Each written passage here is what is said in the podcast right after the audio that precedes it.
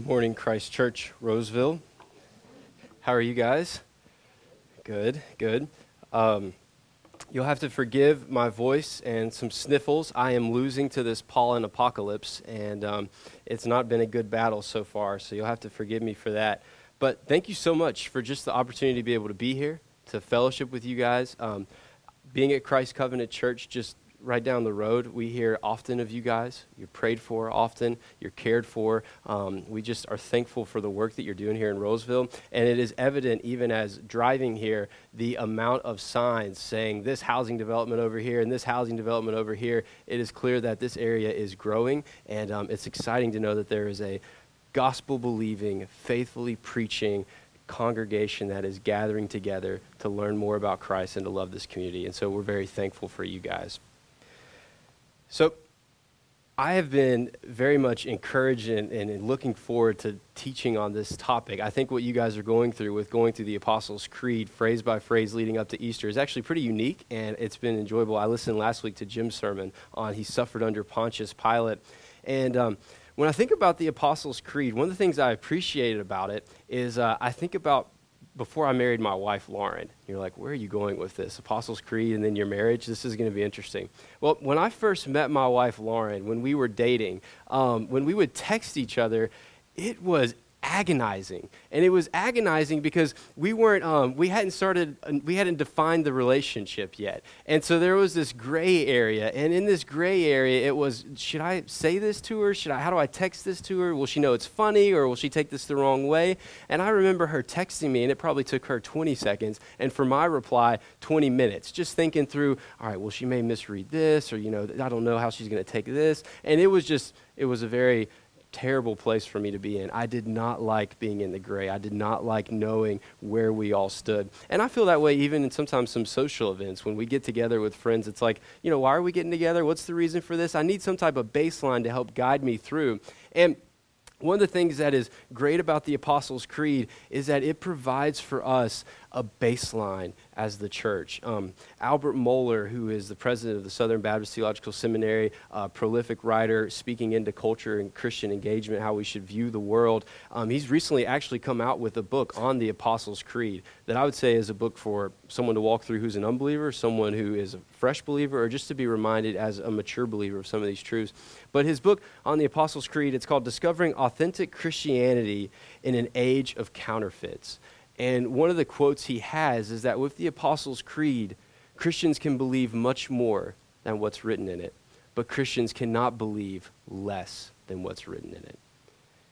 And so, what it is, is it kind of serves as a way to help us distinguish who is of our flock, who can we call brother and sister, and who can we not by what they deny of this. So, each phrase of the Apostles' Creed is an important litmus test to see who is of our fold.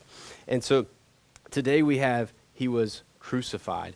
And we're going to use Galatians chapter 3, verses 10 through 14 to kind of help serve as launching points as to what does it mean when he was crucified? Why was he crucified? And so we're going to talk about he was crucified for our sin, he was crucified for our salvation, and he was crucified according to God's sovereign plan. So those are the three points we're going to work through. So, first, he was crucified for our sin. Now, as it says here, for all who rely on works of the law are under a curse, for it is written, Cursed is everyone who does not abide by all things written in the book of the law and do them. Before we decide, or before we walk through what that verse means, I think it would be fair of us to answer just a couple objections right off the bat that those who may have against Christianity and this idea of a crucifixion. So, when we say he was crucified for our sin, there would already be immediate pushback from uh, maybe folks who would claim to be believers, maybe folks who have been against Christianity. And some of the pushback would be uh, in two areas. One would be, how can you trust in a God who is an, an abuser? He's, it's a cosmic abuse what happens. So, this whole thing you worship is that a father decides to punish his son through sending him to a cross to have him beaten and whipped, to have him pierced, to have him go through one of the most painful uh, forms of execution you can face. That is the type of religion you worship. So there's an objection there. Like, why would you hold to this father who's a cosmic abuser? And then the other piece that I was just listening to the other day with Bart Ehrman um, on a podcast who was talking, and, and he, Bart Ehrman is a um, New Testament scholar who teaches at Chapel Hill. His life's work was he, he started out, he would say he was a Christian. He's no longer a Christian. He'd say he's a former Christian. We would say he never was a Christian. But um, he has spent his life writing and trying to debunk the inerrancy of the New Testament. And so one of the things he tries to do is persuade students to not hold to Christianity once they enter into his class. And anyway, on this podcast, this New Testament scholar, prolific in his field, is um, holding to this idea. Yeah, one of the things that's kind of weird about Christianity that a lot of just ignorant Christians bypass is it's human sacrifice. Like it's just this idea that i mean that a human can be sacrificed and then that brings salvation doesn't that kind of teach a sadistic kind of morbid worldview that your whole salvation your whole hope is built on this idea of human sacrifice? And so there's these attacks thrown against something that we would treasure and hold within the church is that he was crucified. The secular world would look at it and say no you believe in cosmic child abuse. No you believe in human sacrifice. What why do you relish in that? Why do you sing songs about that? And it all starts with, well, you don't understand. He was crucified for our sin. It was our sin that held him there. And see, they fail to realize that we don't say, we don't endorse human sacrifice. It would not matter if I was sacrificed. It would not matter if anybody in this room was sacrificed. That would not appease a holy God. Because they fail to understand the character of who God is and the depth of our sin. They fail to understand that in verse 10 when it says, Cursed be everyone who does not abide by all things written in the book of the law and do them. They fail to understand that every single person is under the curse of God. Since the garden, every single person is born with a sin nature. When Adam and Eve did what was right in their own sight and they rebelled against God, all of us from that point on have inherited their sin nature. We have the responsibility to obey God, but we have lost the ability to obey Him since the garden. And so now all of us are under this curse. All of us are by nature children of wrath, waiting and under His condemnation. Because if you don't keep the law, if you don't keep one part of the law, you face His condemnation. And the law being you should love the Lord your God with all your heart, soul, mind, and strength. This law, this idea of loving Him and loving your neighbor, as Jesus sums it up, that commandment is not just for the church, but it's for all people made in His image, that we all are responsible to worship Him, and yet we do not. We break it. We lie, we cheat, we steal, we worship the creation rather than the Creator. And we do these things externally, we do these things internally, and we all are under this curse. And we fail to realize that God must be just. There must be a punishment that is poured out.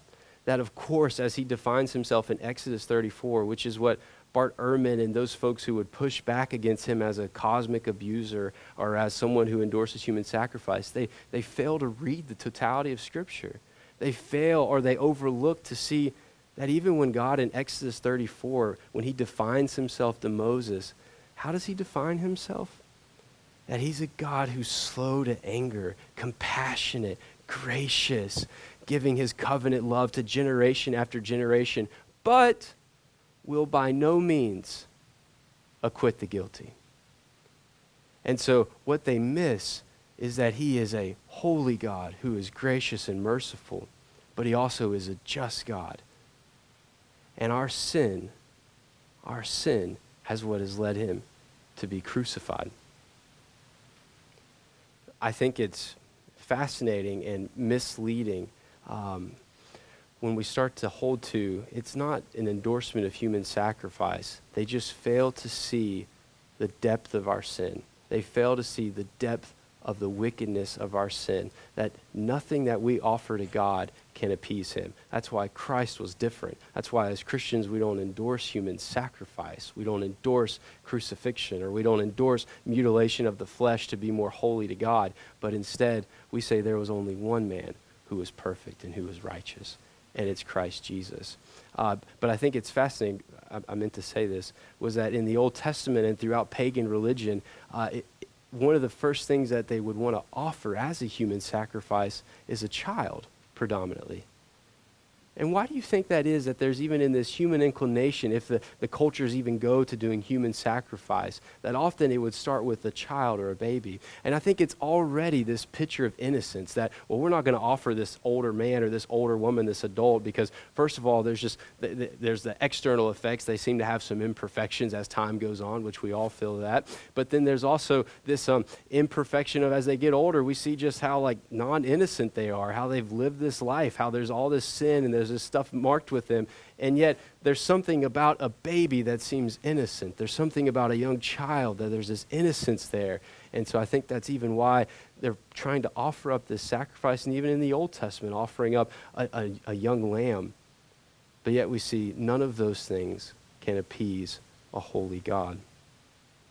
Now, in Galatians chapter 3, when we talk about he was crucified for our sin, I think it's very easy to quickly go, yeah, I mean, those pagans out there, he was crucified for their sin. And as it's talking about in verse 10, all are under the curse of the law. We start thinking about um, all the people that we know who are our coworkers, who are our friends, who are just living up this American lifestyle, who are just replete with sin, and we just start saying, yeah, that's them. They can't keep the law. This is for them. This is a reminder for them. And actually, in the book of Galatians, when we hop right here in chapter 3, we're in a book that is, Paul is writing to the church of Galatia, and he is calling out false teachers called Judaizers.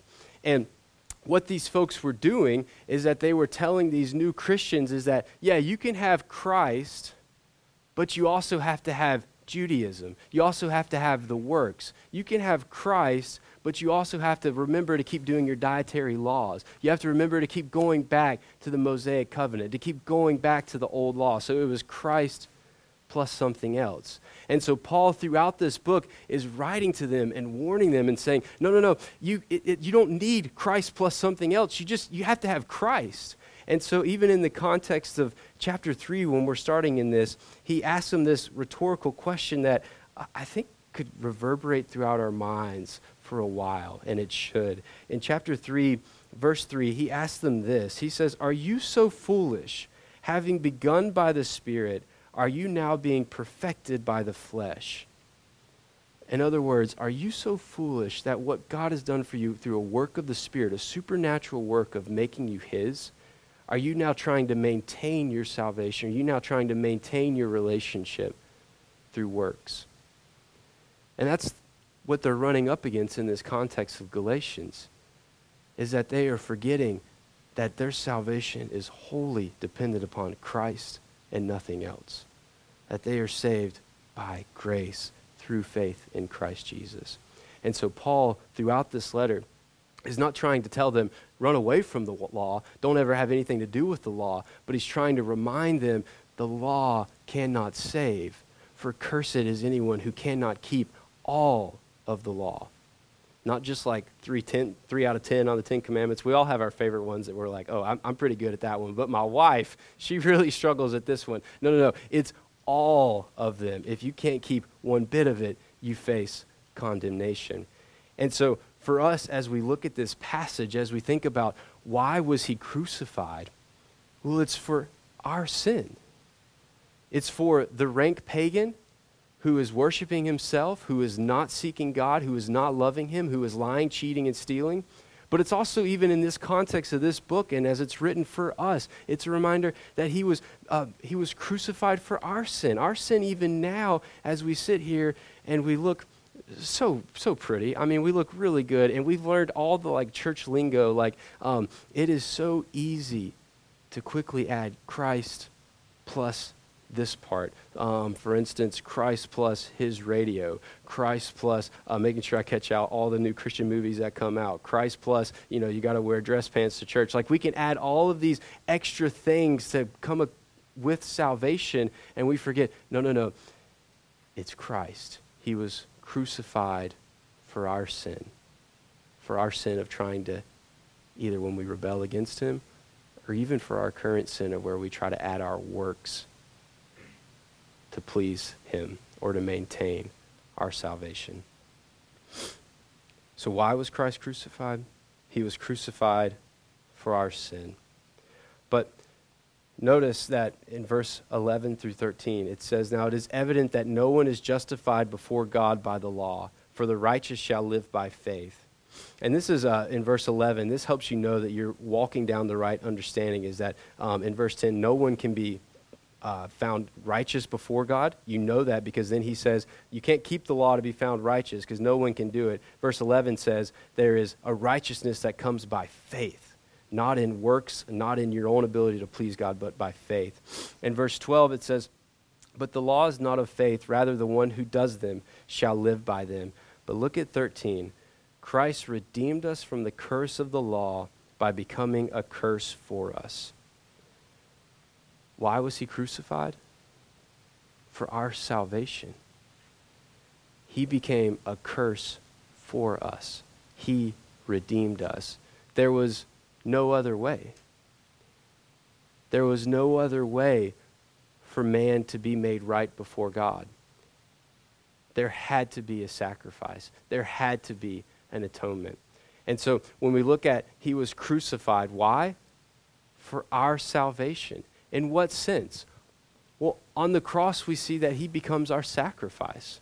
On the cross, we see that he is the one who bears all the wrath of God. On the cross, we see that he becomes the lamb who suffers on our behalf. He is the sacrifice for us. Hebrews says that without the shedding of blood, there is no forgiveness of sin. And Hebrews also continues in 10:4 to say that it is impossible um, without that it is impossible for the blood of bulls and goats to take away sin. We needed a sacrifice that was righteous and perfect. And I want to be careful when I say his we, um, that our salvation is tied up to his crucifixion and it alone. It is a part of a chain of all of Christ that leads to our salvation. It's his willingness to leave heaven and to be born of a virgin. It's his perfect life. It's his never deviating from God's plan. It's his perfect walking out the uh, righteousness of God, never having a wayward thought, never having a wayward action. His righteous life, his active and passive obedience is ours, but also his death on the cross is ours, but also his resurrection, which you'll celebrate in just a few weeks in a very exciting manner, is all part of our salvation. But in this moment, in this moment, we'll see that the cross is integral to our salvation. Because at the cross, he became a sacrifice for us. He becomes a curse for us. And we see that also not only is he a sacrifice, I, I, do work at a Southern Baptist seminary, so that means there has to be alliteration. It's just part of the job. Okay, so if you've been like tracking with me, you know, sin, salvation, and then with salvation we have, you know, he's our sacrifice, and then the next one is he's our substitute. Okay, so there's alliteration rolling with you right there. Um, if you're like, man, he could have used a better word, I, I probably could have, but I just I like the alliteration. Okay, um, that's my like three three second thing on alliteration. I don't even know if they're still using that in um, preaching classes now, but if they are, it, it's very helpful. But he is our substitute. He is our substitute, and he's our substitute in the fact that you see this contrast that cursed is everyone who does not keep the law. Cursed is everyone who does not abide by all things in the law. You see that, and that's for all of us because we can't please God. We can't keep the law. And that's why there's this contrast of, well, you have to have faith. You can't trust in the law. You can't trust in your abilities. You have to have faith. And you have to ask the question in those verses, well, what's the object of my faith? Well, 13, it's Christ. It's Christ who redeemed you from the curse of the law. So you see that this curse moves from being on you to being on him. For we, we are wretched sinners. For we engage in sin all the time. And we are under a curse, as Romans 1 reminds us. The wrath of God is against all unrighteousness. And yet, the crucifixion as Paul says here, is a picture of him redeeming us from the curse of the law, him bearing our curse. As we sang that beautiful song that Landon uh, led us through, is that in how deep the Father's love is, it was our sin that held him there. He was our substitute. One of my favorite songs that we can sing was, In my place, condemned he stood. He became every, he became all of our sin, and we get all of his righteousness. For he who knew no sin became sin for us, so that in him we might become the righteousness of God. As you read through the Old Testament, and you look at what it is to become a cursed of God, to become a curse of God, where he bores, where he pours out all of his wrath, is a dark and scary picture. And you see it in little glimpses. You see it perhaps in Noah's flood, what it looks like to face God's judgment and be under his wrath. You see it perhaps um, with the sin of, um,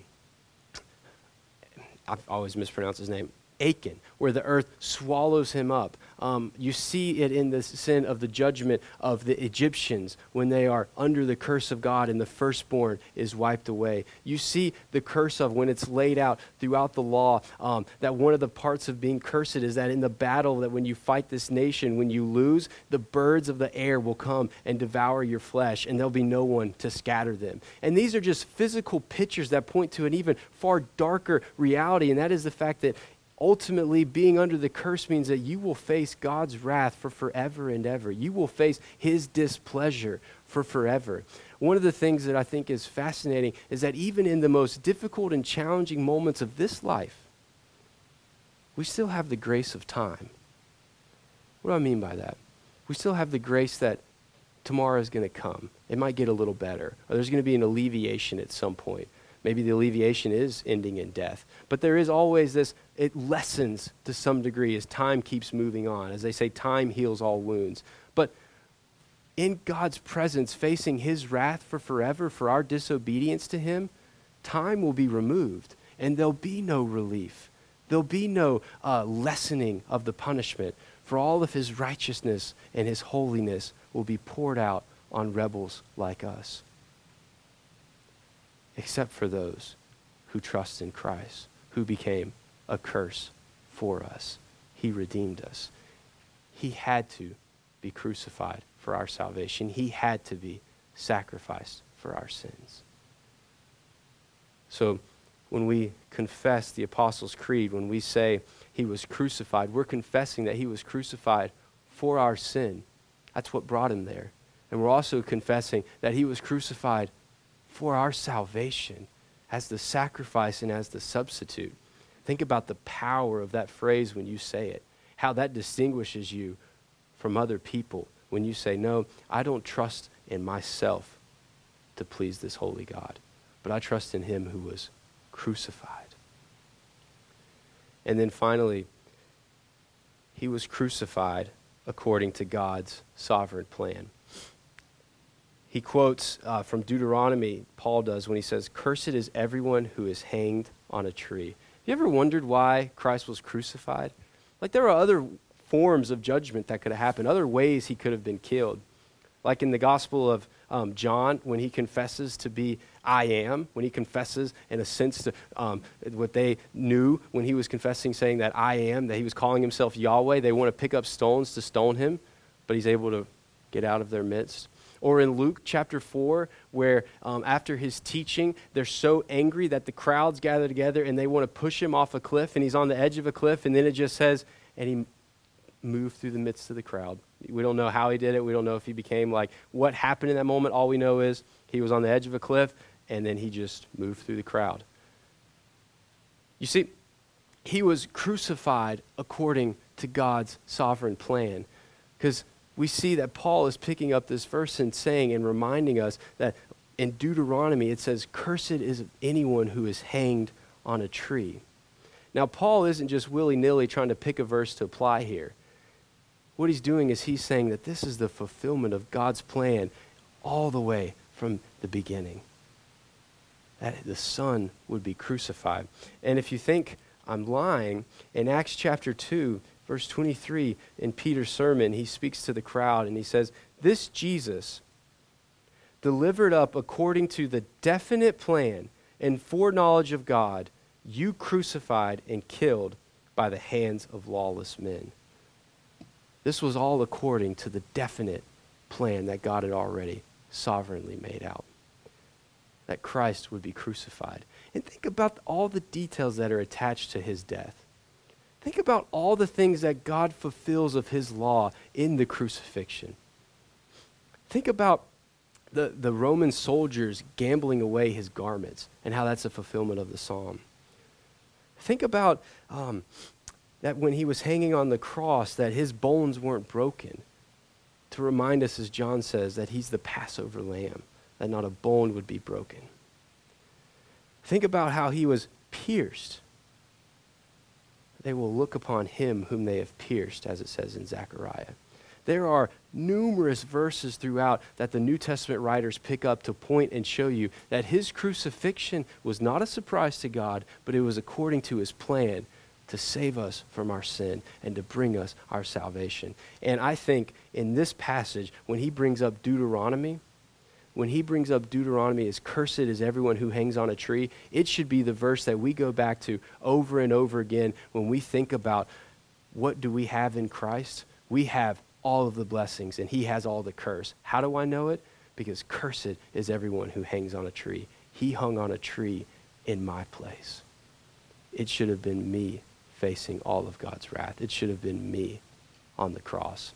But yet, God, in His kindness, reminds us that all of this unfolded according to His sovereignty and as a picture to you that He became the curse for you. So, if anyone in this room has doubts, how do I know Jesus paid for all of my sin? How do I know Jesus took up and swallowed all of God's curse, all of God's wrath? All the way from the beginning all the way from the beginning, it was laid out cursed is the man who hangs on a tree.